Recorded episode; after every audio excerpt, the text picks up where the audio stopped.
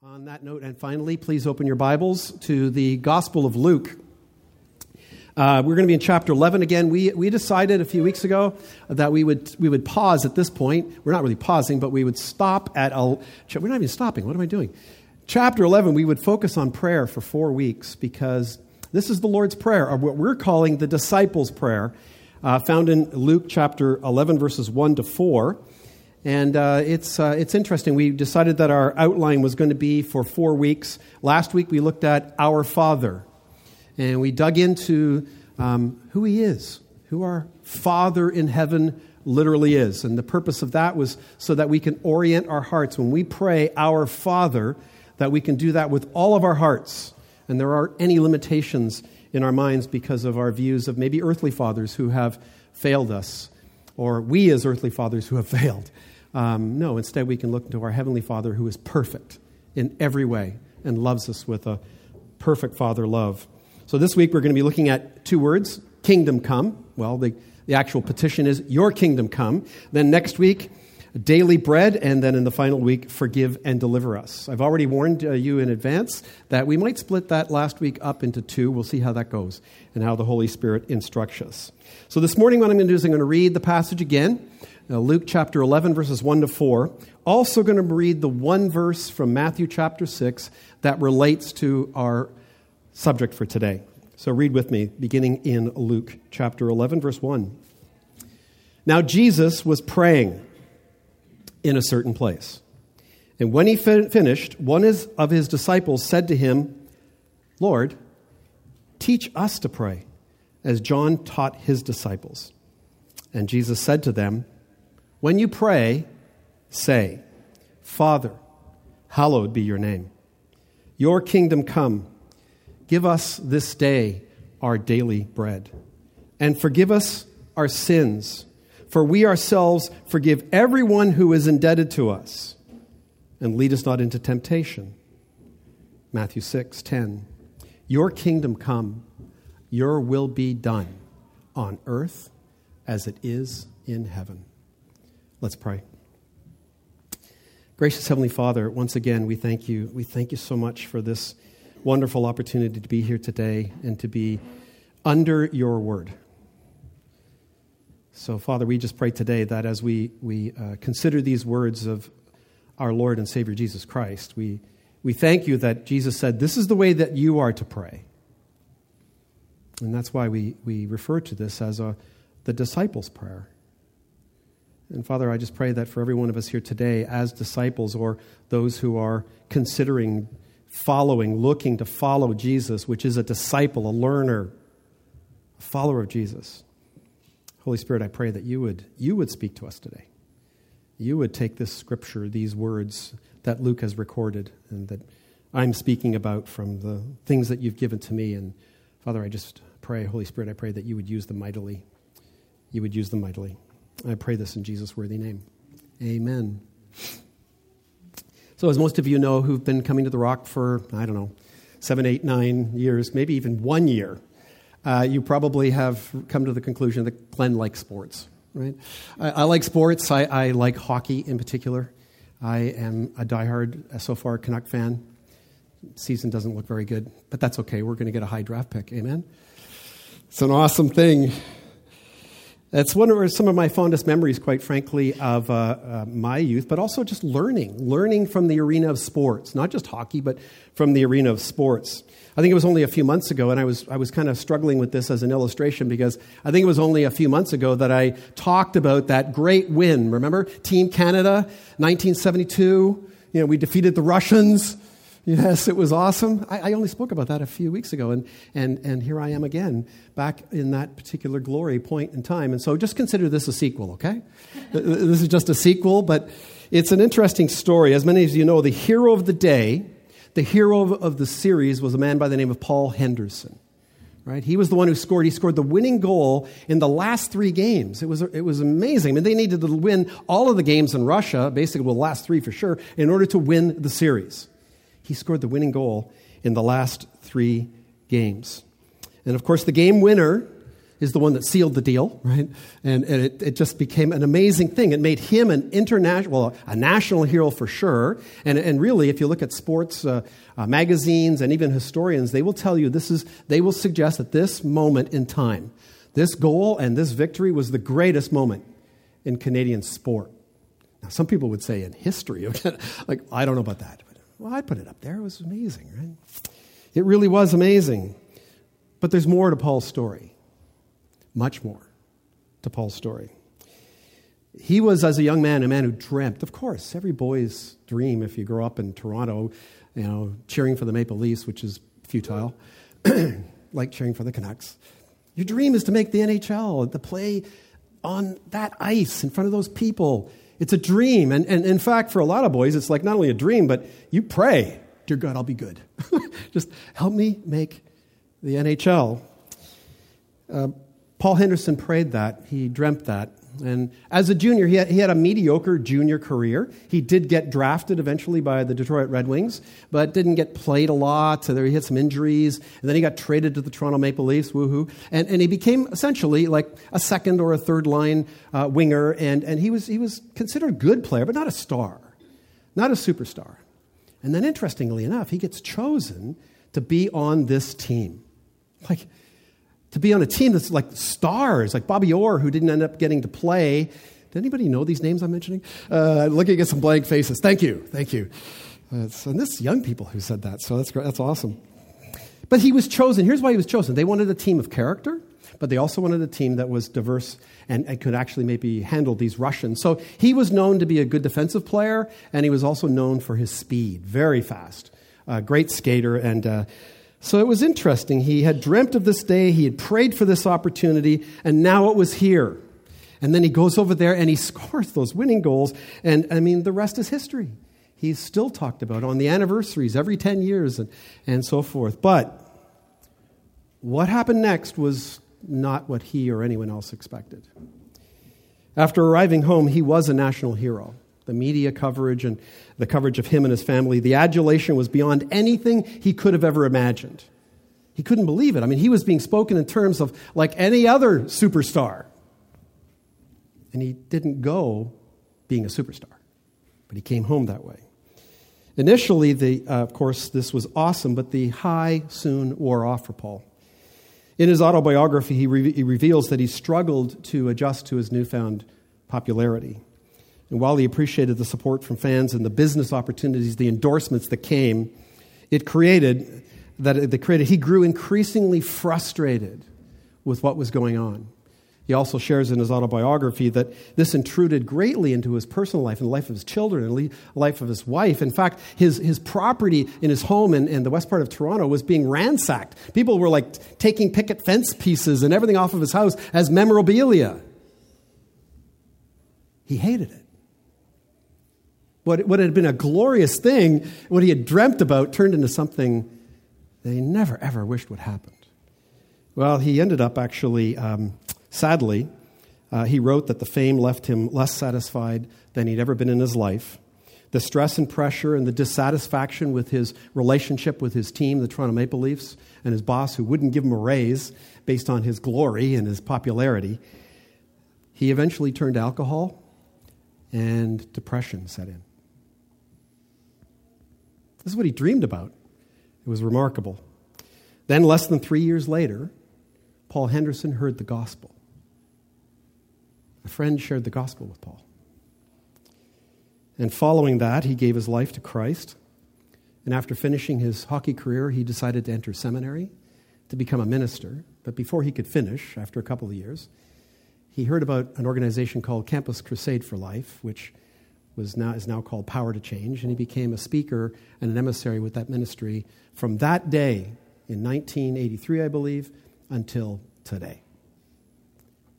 I think if Paul Henderson was to speak to you and I about prayer, when it comes to prayer, I believe Paul Henderson would say these words of advice to every one of us in this room and to everyone.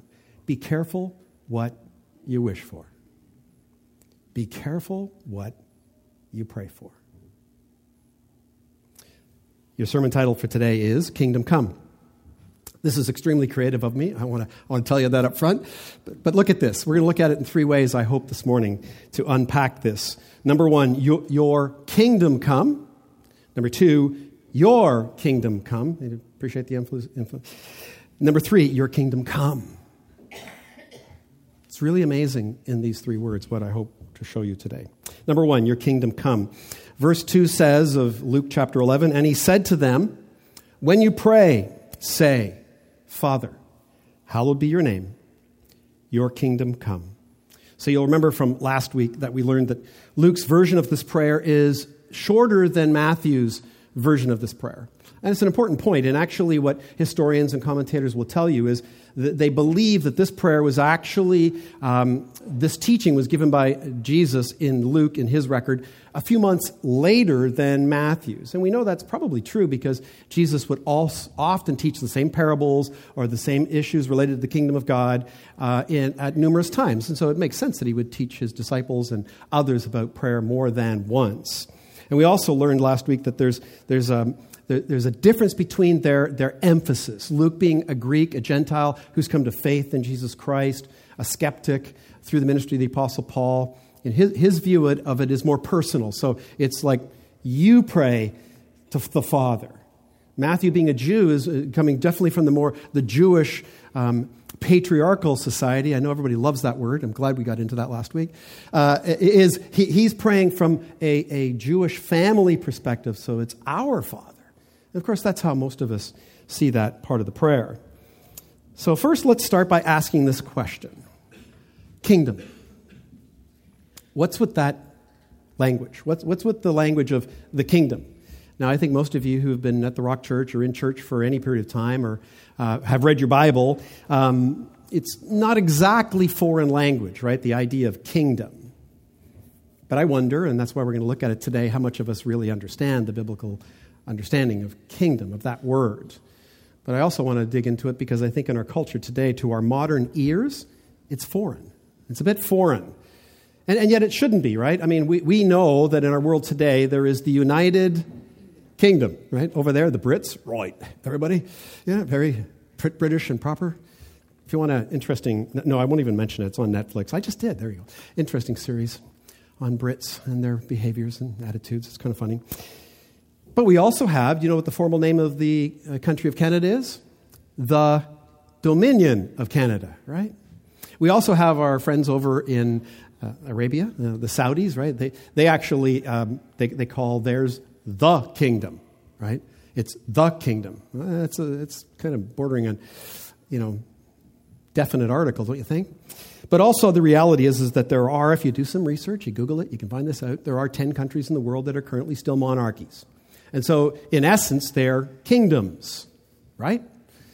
But also, there is, if you remember your high school years, there are other kingdoms, aren't there? There is the animal kingdom, right? There is the plant kingdom.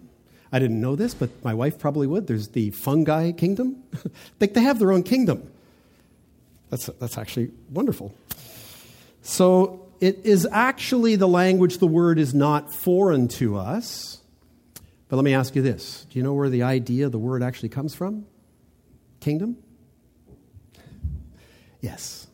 The Bible. That's where it comes from. And so every adaptation in our world today of kingdom, whether it's a country, right? Whether it is a kingdom of the plants and the animals, it comes from the scripture. It comes directly from our Bibles. From Genesis to Revelation, all of the story of God centers around kingdom language. There are a total of 347 references to kingdom in your Bibles. 157 of them are in your New Testament. The first book of the Bible, of course, Genesis, begins with kingdom language, right? In the beginning, God, sovereign, king, monarch. It begins with that, with a sovereign who's over all, who created all things. And Genesis begins with that. And then there's the dominion language, right? And you know these words. They're familiar to you, but I'm going to put them on screen for you. In verse 26 of Genesis 1, it says, Then God said, Let us, Father, Son, Holy Spirit, make man in our image, after our likeness, and let them have dominion over the fish, over the sea, over the birds of the heavens, over the livestock, and over all the earth, and over every creeping thing that creeps on the earth. That sounds like everything. To me, anyway, right? So we, male and female, in the beginning, are commissioned by our sovereign, by our God, to have dominion over his creation.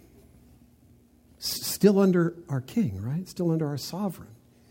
That's a wonderful responsibility. So let's be sure we see this. He made us literally then vice-regals, right? His stewards over all of his creation.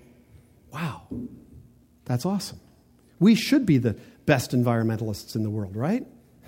We need to care for his planet, for his creation. We certainly do. That's what he's called us to do. So listen, the other thing we need to see here is at this point anyway, right? In Genesis 1 and Genesis 2, there is only one kingdom. Right? And God has said, it is good. It is good. It is good. It is good. It is very good. Can you just imagine? One kingdom under a sovereign God who is good and loving and perfect. And you have everything you would ever need. And there's no suffering. There's no pain. There's no death. Well, you and I in Adam and Eve are under God's loving rule and reign. But you know what happened, of course. We all know what happened. Yes, there was someone else who was here before we got here, right? Someone else was here. Satan's lie that changed everything was essentially this. This is essentially what he said to Adam and Eve, if you paraphrase the beginning of chapter 3 of Genesis. Basically, he's saying to Eve with her lame husband sitting there beside her, not interceding and protecting her like he should have, you can be just like God.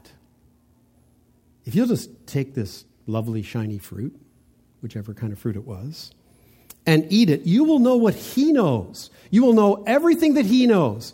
And therefore, you will be able to rule and reign over your own kingdom. My kingdom. They bought the lie. Well, so have we. Changed everything. Changed everything. This is where, friends, I believe the vast majority of people in our world live today. Most people in the world, I'm not judging, I'm not trying to be mean or picking. We can do this, as I'm going to show you today. Yes, they may live in a country that is, in a figurative way, a monarchy or a kingdom, but in reality, everyone lives their lives as if, I'll decide. I'm the final arbiter. This is my kingdom. This is my life. It's a terrible delusion, actually. It's a terrible delusion. The canon of Scripture, the whole of the New Testament, and all of Jesus' words in particular tell us that there is, hear this, no third kingdom. None. There's no third kingdom. There are, in fact, just two kingdoms active in this world today. I hope to show you today. I hope you know that. And I believe as we know that and understand that, we will be able to approach our Heavenly Father. And when we pray, your kingdom come, we will know what we're asking for. That would be important, right? That would be really important.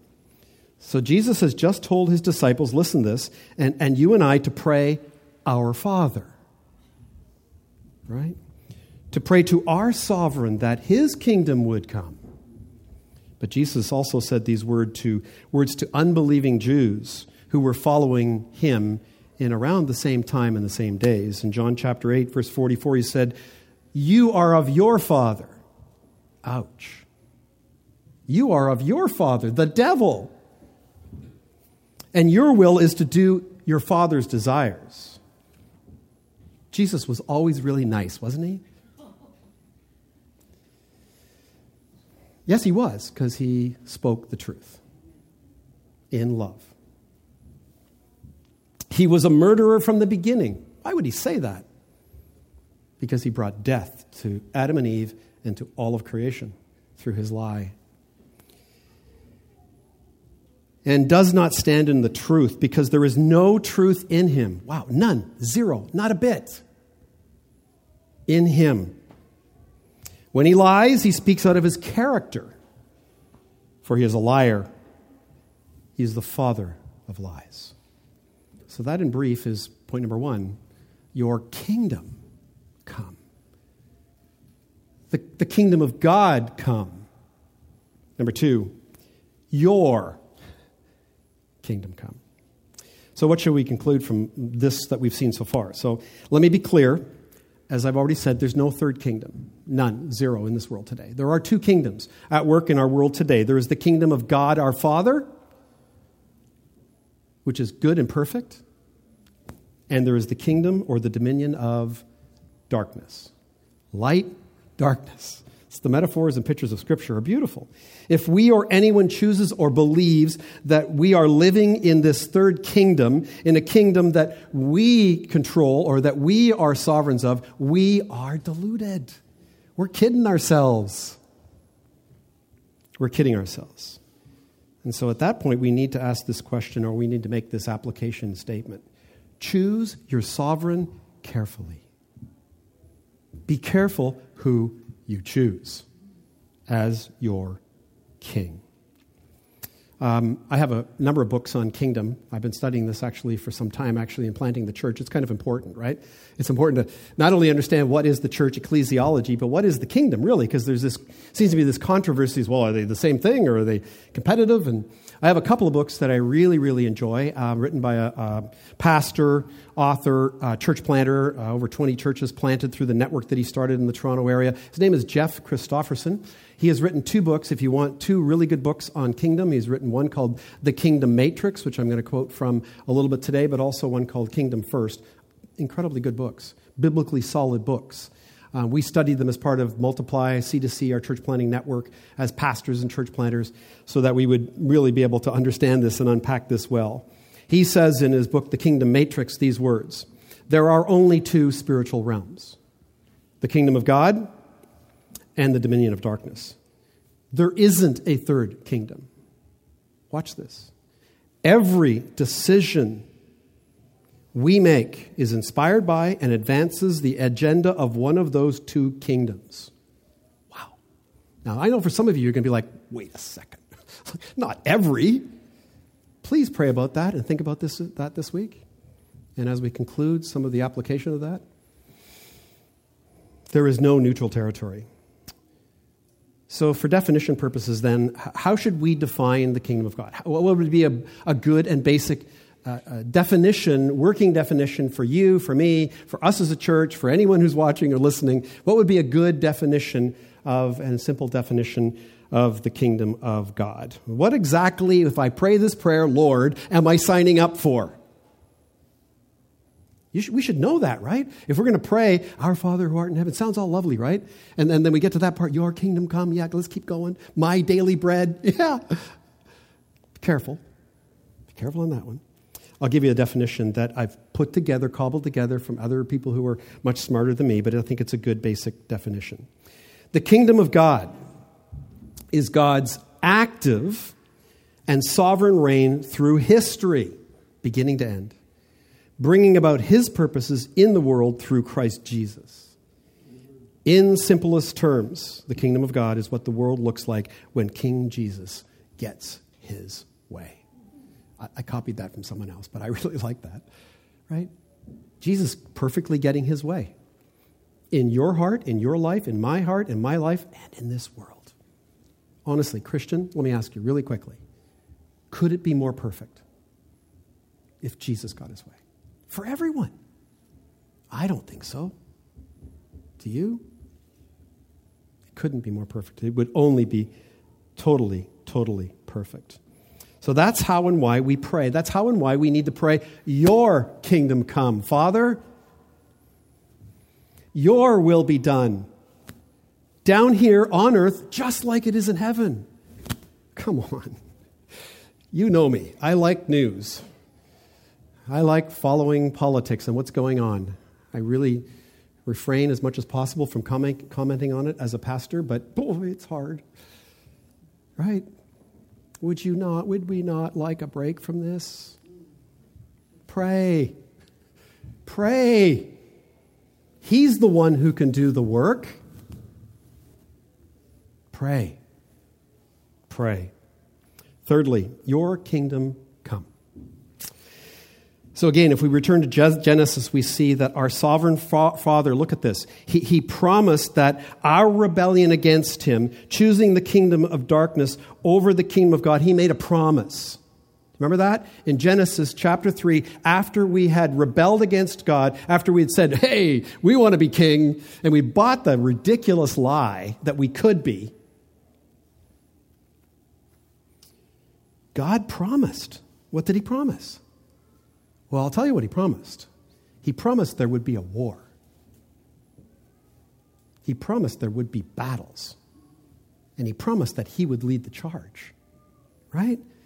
He promises there will be battle. And speaking directly to the serpent, to Satan, in the garden, he said these words. God said these words. I will put enmity. Hello? There it is. I will put enmity. Now look, in the Hebrew, in the original language, this means it could be translated strife, but it can also be war. I will cut with a sword a dividing line between, look what he says, between you and the woman, and between your offspring and her offspring, and he shall crush your head, and all you'll do is wound his heel. What a promise. But God promised in Genesis there's going to be a war. He essentially also promised, and I'm going to win it. I'm going to win this war. He promises that the offspring of a woman will crush the head of the serpent, and then we see a few thousand years later, after this promise, we see the beauty, right? Jesus Christ, sent by God, born of a virgin, the Word become flesh, enters this world to go to war for you, for me, for everyone. That's why he came. He didn't come just to preach the Sermon on the Mount so we could all go, that is lovely. He came to go to war, to defeat our enemy. Such a beautiful picture. He came to defeat the dominion of darkness.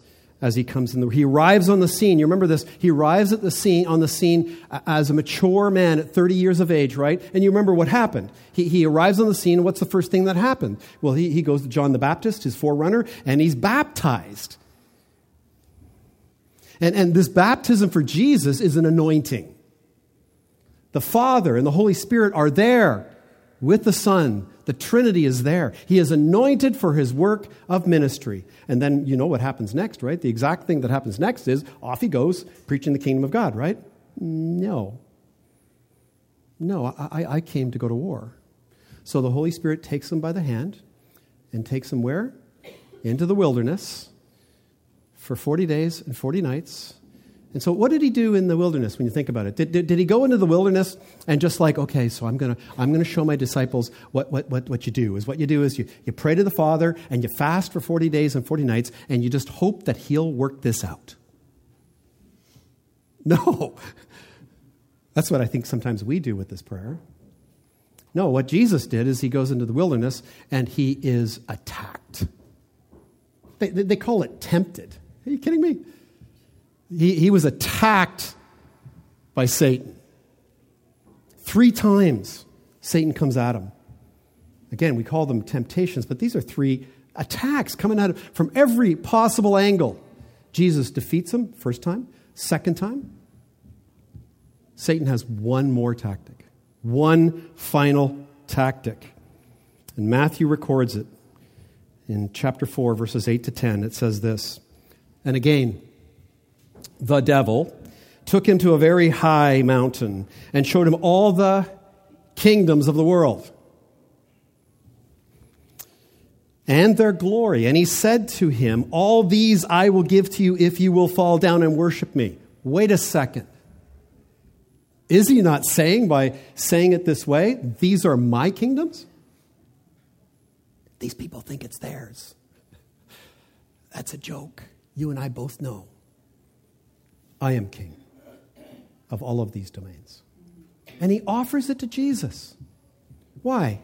Hey, You and I both know.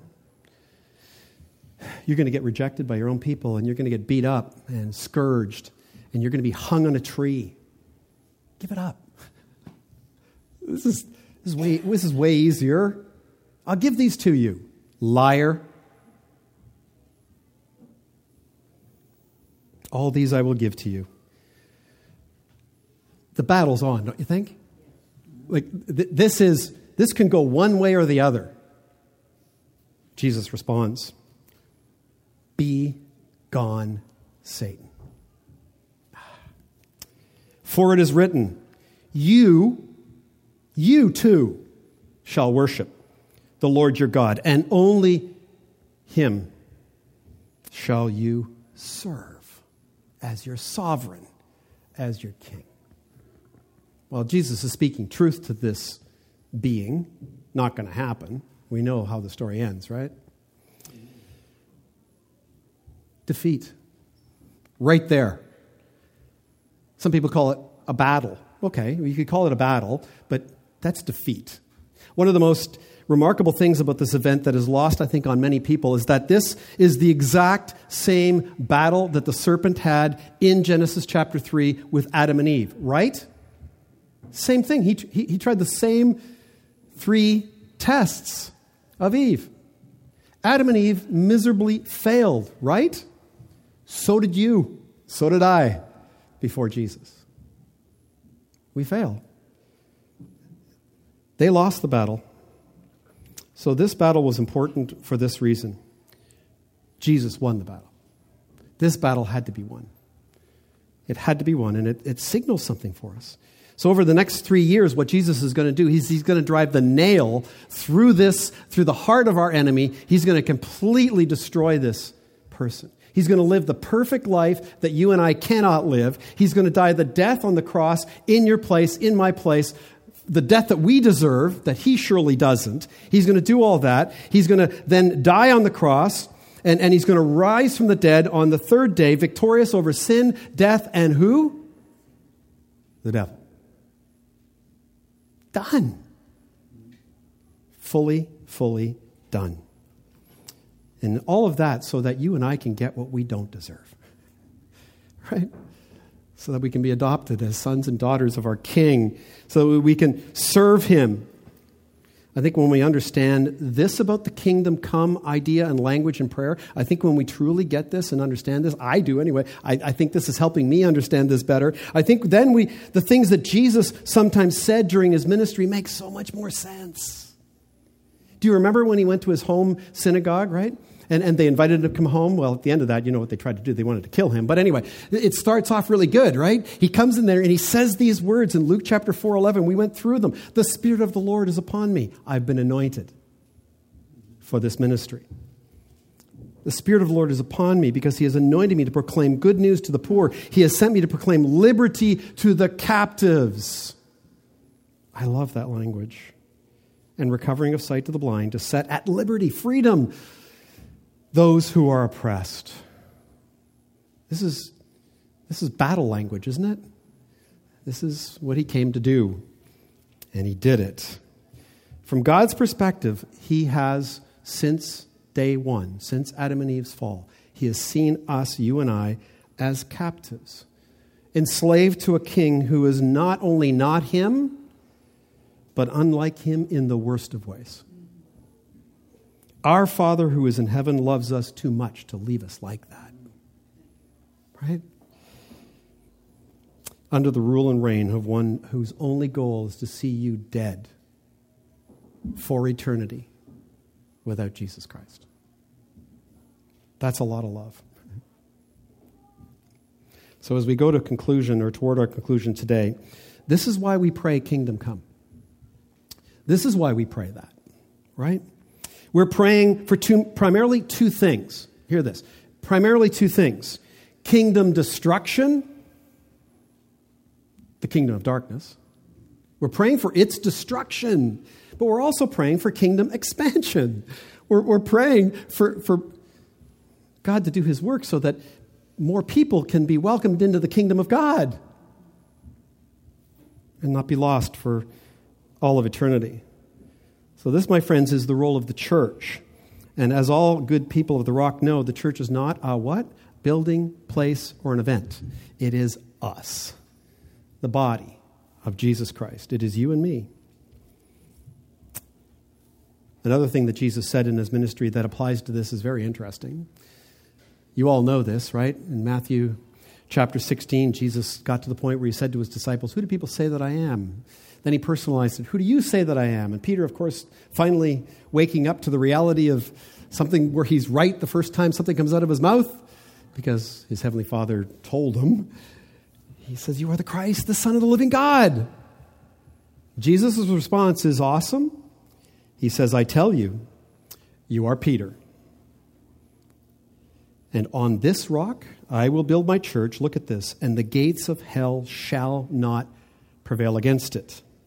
So right here, this is where we get our name for our church, right? This is why we call ourselves the Rock, right? It's based on this passage from Matthew. It's the first time that anywhere in the New Testament the word ecclesia, called out ones, gathered ones, where we get the word church from, is used by Jesus, right?